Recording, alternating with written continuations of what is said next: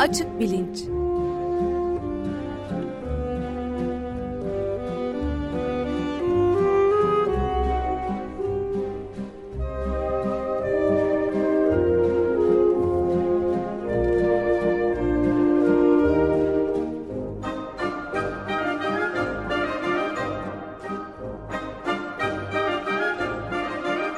Güven Güzeldere ile bilim ve felsefe sohbetleri. Günaydın Güven Bey, merhabalar. Merhaba, günaydın Ömer Bey. Günaydın. Gün konuğumuz Mehmet Emin Korkmaz. Ee, siz tanıtımını yapar mısınız lütfen Güven Bey? Tabii bugün konuğumuz kardiyoloji ve iç hastalıkları uzmanı Profesör Doktor Mehmet Emin Korkmaz. Hoş geldin Mehmet öncelikle. Hoş bulduk Güven. Çağırdığınız için çok teşekkür ederim.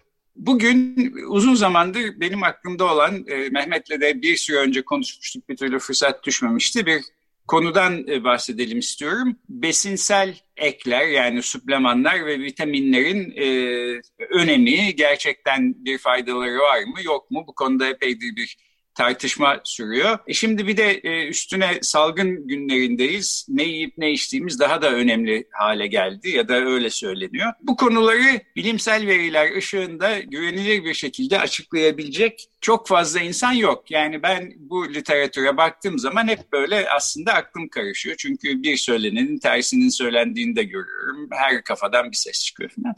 Bu açıdan e, bize e, yol gösterecek güvenilir bir kaynak bulmanın da mutluluğu içindeyim. Ben konuğumuzu tanıtıp sözü ona bırakayım. Mehmet Korkmaz e, Hacettepe Üniversitesi Tıp Fakültesinden mezun. E, dahiliye uzmanlığı da Oradan e, daha sonra da Amerika'daki e, Texas'taki Baylor e, Tıp Fakültesi'nde kardiyoloji çalışmaları yapıyor. Daha sonra Türkiye'ye dönüyor. Önce Başkent Üniversitesi Tıp Fakültesi'nde daha sonra da Ankara Güven Hastanesi'nde 2003'ten bu yana çalışıyor. E, Güven Hastanesi'nde kardiyoloji bölüm başkanı. Pek çok uluslararası e, profesyonel üyeliği ve ödüllü, ödülleri var. Bir de kendisinin bir web sitesi var. Çok faydalı, güzel hazırlanmış bir site. drmehmeteminkorkmaz.com diye. Ben e, bu sitenin bağlantısını da bu programın duyuruşuna koyacağım. Çünkü orada Profesör Korkmaz'ın yayınları, sağlık üzerine yazıları, videoları, kaynakları hepsini e, bulmak mümkün. Peki şimdi zamanında vitaminlere e, para harcamış, işte e, omega 3 e, alayım, C vitamini eksi etmeyeyim falan demiş olan bir kişi de olarak e, sana sorayım. Bir faydası oluyor mu e, Mehmet e, vitaminlerin? Ee, soruya hemen hayır diyerek cevap vereyim. Bir de ufak bir e, ayrım yapalım. Şimdi e, bu ekler, ekleri ben tercüme edemiyorum. Katkı maddeleri falan mı desek, ne desek, suplement mi desek bilemiyorum. Onlarla vitaminleri birbirinden ayırmak lazım. Mesela biraz önce bahsettiğin omega 3 ve omega 6 yağ asitleri vitamin değil. Vitaminler nedir? Bir, bizim verirsen orada ondan başlamak istiyorum. Şimdi vitaminler yeni sentezlenmiş, yeni tarif edilmiş ürünler denebilir. En fazla 100 yaşında 1912 yılında Kazimir Funk isimli sanıyorum bir Macar e, kimyager B vitaminleri üzerinde çalışırken o zaman tabii B'nin B olduğu bilinmiyor. E, vital amin şeklinde isimlendiriyor. Yani hayati ve amin yapıda. Oysa ikisi de doğru değil. Çünkü bazı vitaminler vital değil, birçoğu da amin değil. Daha çok komplike yapıda. Ama her neyse yani tabii 1912 birkaç sene sonra E vitamini sentezlenebiliyor. Birkaç sene sonra bunu takip eden B vitaminleri ortaya çıkıyor filan. Ee, 100 sene sonra Amerika Birleşik Devletleri'nde 28 milyar dolarlık sadece vitaminler bu suplement kısmı değil. Küresel ölçekte 68 milyar dolarlık bir pazar haline geliyor. 13 tane vitamin var. 13 tane vitamin var. Bunlar A'dan E'ye isimlendiriliyor. Bir de alakasız bir K vitamini var. Aradaki harfler bazen H vesaire gibi vitaminler vardı ama bunlar daha sonra B vitamini grubu olduğu anlaşıldığı için B1, B2, B6, B12 vesaire diye gitti. Toplam 13 vitaminimiz var. Şimdi bizim derdimiz bu vitamin konusunda aslında C ve D ile sınırlı. Bunlardan da birazdan daha derinlemesine bahsedeceğim. Yani bugün kimse K vitamini almak için çırpınmıyor veya A vitamini için almak için çırpınmıyor. Bir zamanlar A vitaminiyle de ilgili e, bir pazar vardı. Fakat A vitamini tehlikeli bir şekilde birikme eğiliminde. Yağda eriyen iki vitaminden bir tanesi, iki grup vitaminden bir tanesi D ve A. Mesela gebelerde te, ciddi teratojenite yapıyor. Yani fetüs üzerinde anomalilere sebep oluyor. Bir de cilt hastalıkları yapıyor bu A vitamini biriktiği için. D vitamininin de birikmesi söz konusu. O yüzden A, A yıllardır belki 70 yıllardan beri kimse A'nın üzerinde al size iyi gelir öyle sonsuza kadar yaşarsanız demiyor. K vitamini de öyle. K vitamini de pıhtılaşma faktörlerini sentez ettiren bir vitamin. Bir de çok bol bulunuyor. Mesela bir tane bir sap brokoli yeseniz belki bir aylık K vitamini ihtiyacınızı alıyorsunuz filan. Bütün bütün bütün şey çırpınma C ve D üzerinde. Bir de biraz önce senin bahsettiğin bu omega yağ asitleri ile alakalı. Şimdi nasıl çıktığına eğer izin varsa çok kısaca bir değineyim. Mesela 1995'te 1995'te Russell Ross'un e, çığır açan bir makalesi var. New England Journal of Medicine'da yayınlandı. On the pathogenesis of atherosclerosis diye. Atheroscleros'un patogenezi üzerine. Bu, bunu bütün kardiyologlar bilir, okumuştur, okumalıdır filan. E, burada Ross ilk defa e, bu damar sertliği gelişiminde oksidasyondan söz etti. Patogenezdeki oksidasyondan söz etti. Bu kötü kolesterol diye bildiğiniz LDL molekülü damar endotelinden içeri giriyor ve orada oksitleniyor. Oksitlenmiş LDL orada hapsoluyor, trap oluyor, çıkamıyor. O, o LDL'yi oradan kaldırmak için çöpçü hücreler geliyor vesaire, yangı oluyor, bilmem ne oluyor. Damar sertliği ortaya çıkıyor. İşte bir bu faktör yani oksidasyon lafı, LDL'nin oksitlenmesi lafı. Bir de bir başka büyük bilim adamının Linus Pauling'in işin içine girmesiyle C vitamin çılgınlığı başlıyor. Linus Pauling'i dinleyicilerimize anlatmak isterim. Linus Pauling 20. yüzyılın en ünlü bilim insanlarından birisi. Hatta işte Einstein'la vesaire ilk 20'ye giren bir e, insan. O da kimyacı, tıp doktoru değil. E, Pauling biyokimyanın babası kabul ediliyor ve dünyada kaç kişi var bilmiyorum ama iki tane Nobel ödüllü birisi. E, bir tanesi kimya Nobel'i var Pauling'in, bir tanesi de e, insan e, Barış Nobel'i var. Özür dilerim insan hakları değil. Barış Nobel'i var. E, aktivist bir adam Pauling aynı zamanda. Dünyadaki açlık için gösterilere katılıyor. Bu meşhur Manhattan projesine karşı çıkan atom bombasının yapımına karşı çıkan mektuba imza atıyor. E, hatta böyle 60'ların genç hareketlerinde bile Pauling en ön sıralarda yer alıyor. O yüzden çok prestijli bir adam. Çok prestijli bir adam. Öyle böyle değil. E, Pauling 70'lerde bir yazı yazıyor.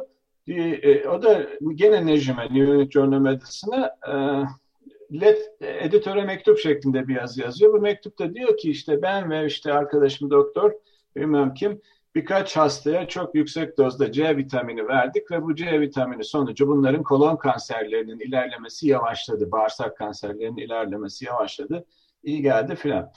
Şimdi Pauling artı bundan bir 10-15 sene sonraki antioksidasyon hipotezi korkunç bir e, hipo, oksidasyon hipotezi antioksidan vitamin çılgınlığına sebep oluyor. Pauling zaten takıntılı bir şekilde ömrünün son yıllarını C vitamini üzerinde harcıyor ve bütün e, iyi ününü de yok ediyor diyebilirim. Hatta çok trajik bir şekilde kendi eşi, o da bir bilim insanı meşhur bir gastrointestinal kanser oluyor. Ona da yüksek doz vitamin vererek, C vitamini vererek tedavi etmek istiyor ve karısı erken kaybediliyor. İnternette bakacak arkadaşlar, dinleyiciler olacak olursa çocuklarının bu konuda çok ağır sözleri var babasının annelerini tedavi ettirmediği şeklinde filan. Ondan sonra C vitamininin antiviral etkinliği olduğunu söylüyor. Megadoz C vitamininin bunamaya iyi geldiğini söylüyor filan. Pauling kendi başına C vitaminini meşhur ediyor. Öyle söyleyebilirim. Bu antioksidan özellikleri sebebiyle de damar sertliğine iyi gelecektir bunlar deyip e, müthiş de bir de kardiyoloji alanında kullanım başlıyor. C ve antioksidan özelliği olduğu için E vitaminini. Şimdi ama yani ben hatırlıyorum eski zamanlardan bu çılgınlığın olduğu zamanlarda ben de bu vitamin işlerine biraz merak salmıştım. Öyle hani bir portakal yedin, iki mandalina yedin bunlardan alabileceğin bir vitamin değil değil mi? Çok, çok yüksek dozlardan bahsediyordu ve vücut e, biriktirmiyor C vitaminini. Dolayısıyla gerekmeyen kısmı da kullanılmaz, atılır. E, merak evet. etmeyin falan gibi şeyler okuduğum evet, hatırlıyorum. Evet, Pauling'in e, iddiası oydu. Megadoz C vitamini e, savunuyordu. Çok yüksek doz C vitamini alınmasını savunuyordu. Hem bu antiviral etkisi ol, olduğunu ileri sürdüğü et, e, etkisinden dolayı hem de demans için e, kullanılmasını, yüksek dozda kullanılmasını söylüyordu. Ama sonuçta C vitaminiyle yapılan hemen her şey, binlerce, on binlerce çalışma negatif sonuçlandı. Hem epidemiolojik çalışmalar negatif sonuçlandı, hem girişimsel çalışmalar negatif sonuçlandı. O yüzden C vitaminin bugün için ne antiviral, ne antikanser, ne antidemans, ne antiaterosklerotik etkisi olmadığını biliyoruz. Bu kanıta dayalı bilgi. Yani plasebo kontrollü, çift gör, randomize çalışmalardan elde edilmiş bilgi. Anekdotal evidence değil. Ben tedavi ettim de dedeme o kadar verdim iyileşti değil. Kanıta dayalı bilgi. C vitamini bugün hiç aklı başında bir insanın hekim olarak söyleyeyim hekimin reçete etmemesi gereken veya etmediğini düşündüğü bir e, molekül haline geldi. Şimdi eksik olduğu durumlar hariç değil mi? Yani vitamin e, işte yani gıdalardan bir kısmını alıyoruz filan. Zaman zaman eksiklik olabiliyor. İşte iskorbit hastalığına tabii, yol açıyor e, denizcilerde şu bu filan. Bu gibi durumlarda eksikliğin tamamlanması e, da bir sakınca yok hatta gerekli. Tabii, Öyle tabii. Bütün eksiklikleri e, şey faydalı olmayan diye anladım. Tabii bütün eksikliklerin giderilmesi lazım. Ancak ben size şunu söyleyeyim. Yaklaşık 40 senedir klinisyenlik yapıyorum. Hayatımda bir tane skorbit, bir tane beriberi veya bir tane raşitizm görmedim. Ee, o kadar hani insanoğlunun beslenmesi son 40-50 sene içerisinde düzeldi ve yükseldi ki vitamin eksikliklerinin nerede nasıl gözüktüğünü pek bilmiyorum. İran'da bir grup insan var.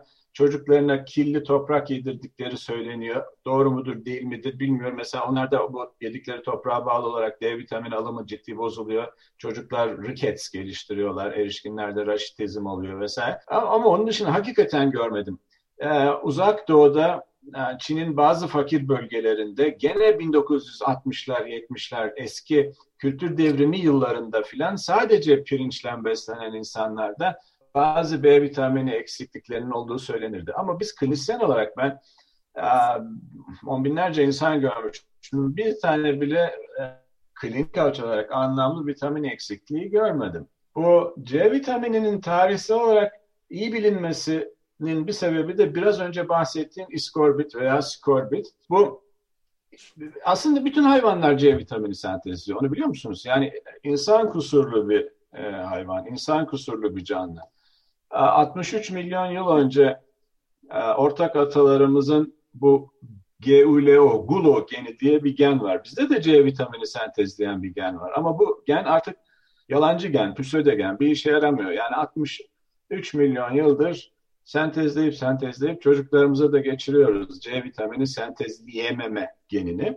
Mesela bu e, primatlarla lemurların artık lemurların atasına ne denirse bilmiyorum. Oradaki ayrımda olan bir fark. Mesela lemurlar sentezleyebiliyor e, C vitaminini ama hiçbir primat sentezleyemiyor. Bunların da başına bir iş gelmiyor çünkü primatlar genellikle yeşillikle besleniyorlar filan yani avcı toplayıcı atalarımız da öyle. Onun dışında insanlar da okyanusa çıkmadan önce böyle bir ihtiyaç duymuyorlardı. Ancak uzun yolda filan başlarına C vitamini eksikliği geldi. D vitamini dediğimiz şeye gelecek olursak D vitamini vitamin de değil aslında. Çünkü insan sentezleyebiliyor D vitaminini. O yüzden tarifi gereği vitamin değil. Sentezlenebilen bir şey ama E'ye benzerliği sebebiyle, yağda eriyebilirliği sebebiyle falan böyle bir yanlış anlaşmayla D vitamini olarak adlandırılmış D vitamini. Şimdi ki çılgınlığımız Pauling'in C'sinden ziyade D vitamini. Bugün e, neredeyse her derde deva olarak kullanılmak istenilen D vitamini. Hem de nelerde nelerde kullanılıyor. Mesela diş et periodontitisle yani diş eti iltihaplanmalarında da Covid'de de kadın gebelerde gözlenen tansiyon yüksekliği preeklemsi denen bir tansiyon yüksekliği formu var. Onda da kemikleri korusun diye de e, hareket bozukluklarında, e, titremede filan, Parkinson hastalığında veya diğer hiperkinetik hareket bozukluklarında. Yani aklınıza gel, gelen gelmeyen her yerde kullanılıyor. Ama aslında D vitamini kalsiyum metabolizması için gerekli bir kofaktör. Kalsiyumu emecek, kalsiyumu kemiklere yerleştirecek. Bunun dışında bağışıklık sistemini de destekleyen özellikleri var. Ama temel e, şeysi kalsiyum metabolizması. Yani o yüzden neden e, diş eti iltihabında, neden hipereklemside filan kullanılıyor anlamak mümkün değil ama gerçekten bir çılgınlık söz konusu. Covid ile birlikte de çok artan bir çılgınlık söz konusu. Şimdi benim e, dikkatimi çeken bir şey şuydu. Bu vitaminler konusunu merak ettiğim yıllarda. E, vitaminler üstüne el kitapları var Amerika'da satılır. İşte hangi vitamin ne işe yarar diye anlatıyor. Onları aldığınız zaman merak ettim. Mesela bakıyorum işte D vitamini e, aman böyle müthiş dozlarda almanın her şeye şuna faydası var buna faydası var yazıyor kitap. Peki e, C vitaminine bakıyorum o da öyle. A vitamini hepsi öyle işte derken yanında magnezyumdur şudur budur işte bütün katkı maddeleri e, omega 3'ler falan.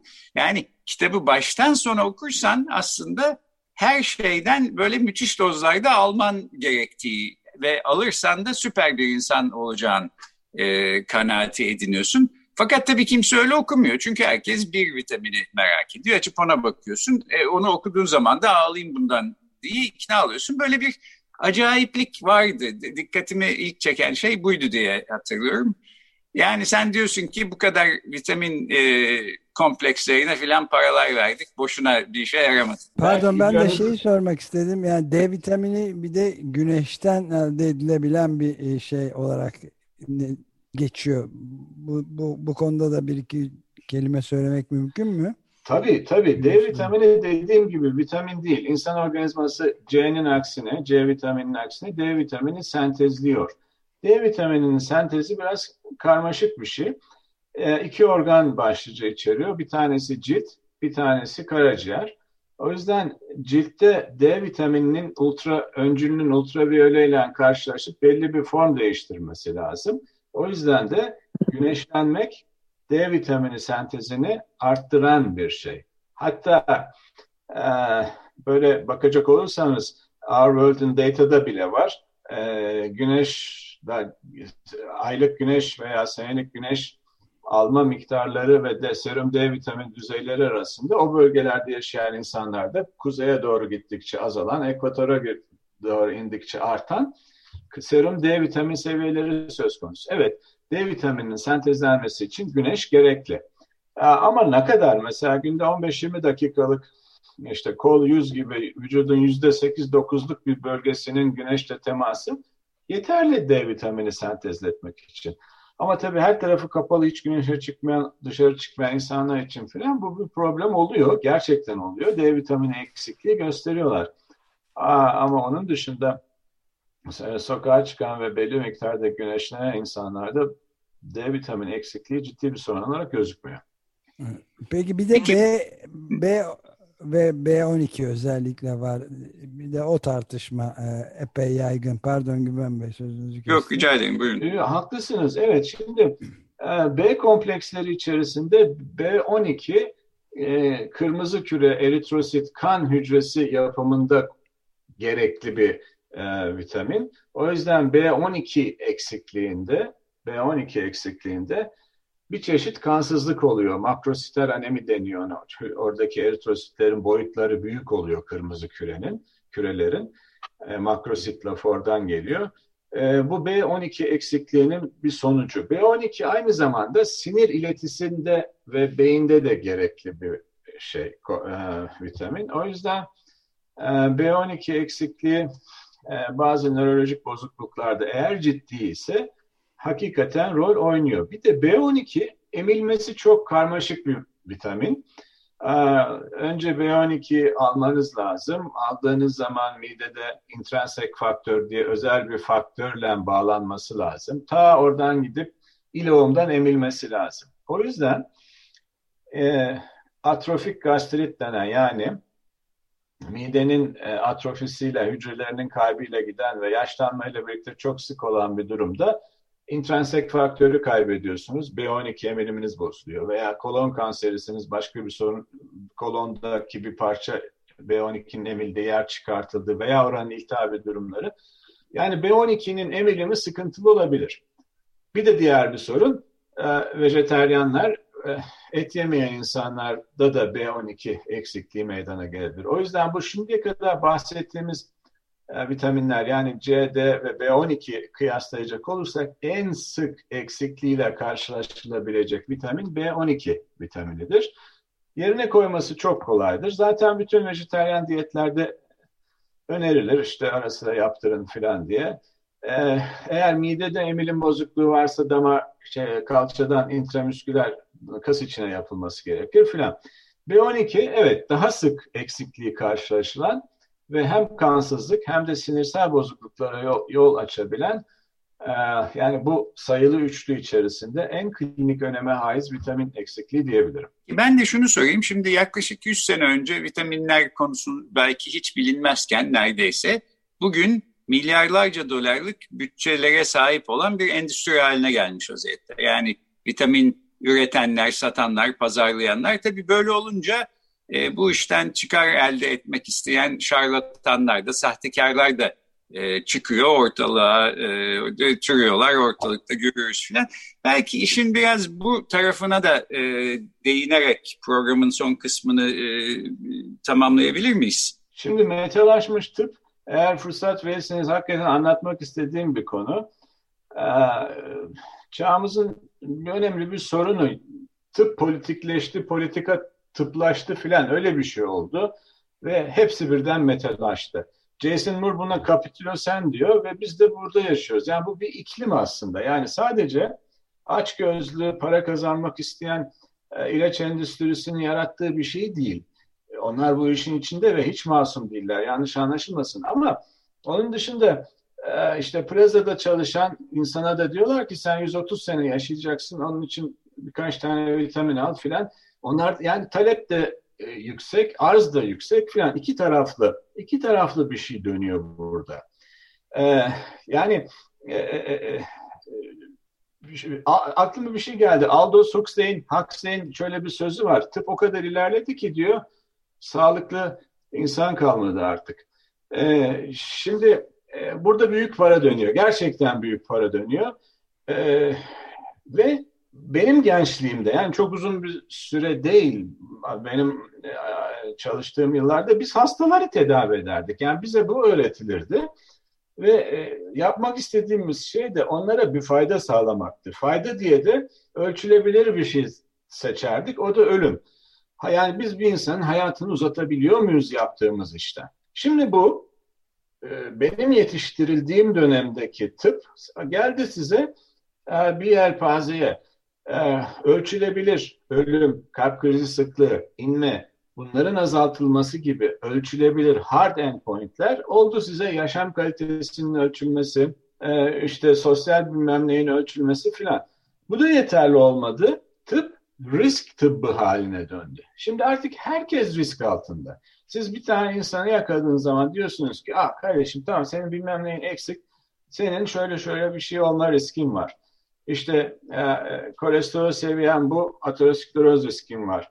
E, serum PSA düzeyin böyle prostat kanseri riskin şu. Her şey risk. Aslında biz hasta filan tedavi etmiyoruz. Olmadık bir risk tedavi ediyoruz. Şimdi matematik olarak bakacak olursanız e, o insanın başına o olay gelmediği takdirde risk rakamının hiçbir manası yoktur. Ee, yani işler tamamen değişti. Vitamin konusu da böyle. Vitamin konusu sonsuz yaşamın pazarlanmasıyla ortaya çıkan bir şey. Ve aslında yapılan rezilliklerin en hafiflerinden biri vitamin içirtmek insanlara. Daha neler neler yapılıyor.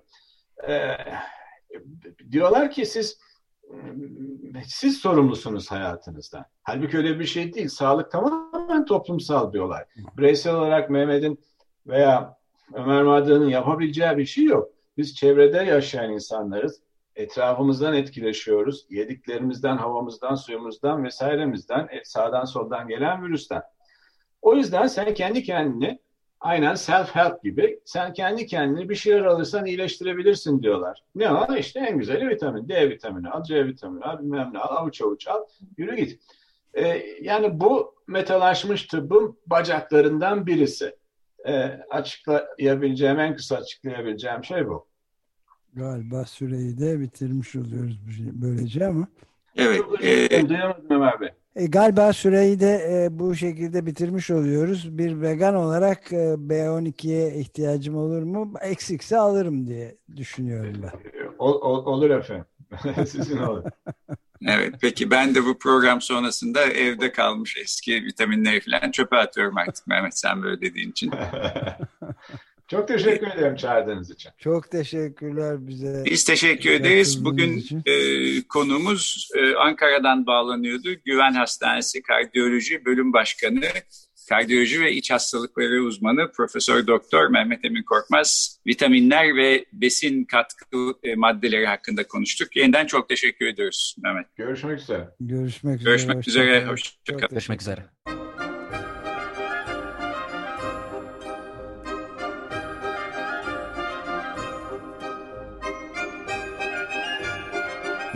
Açık Bilinç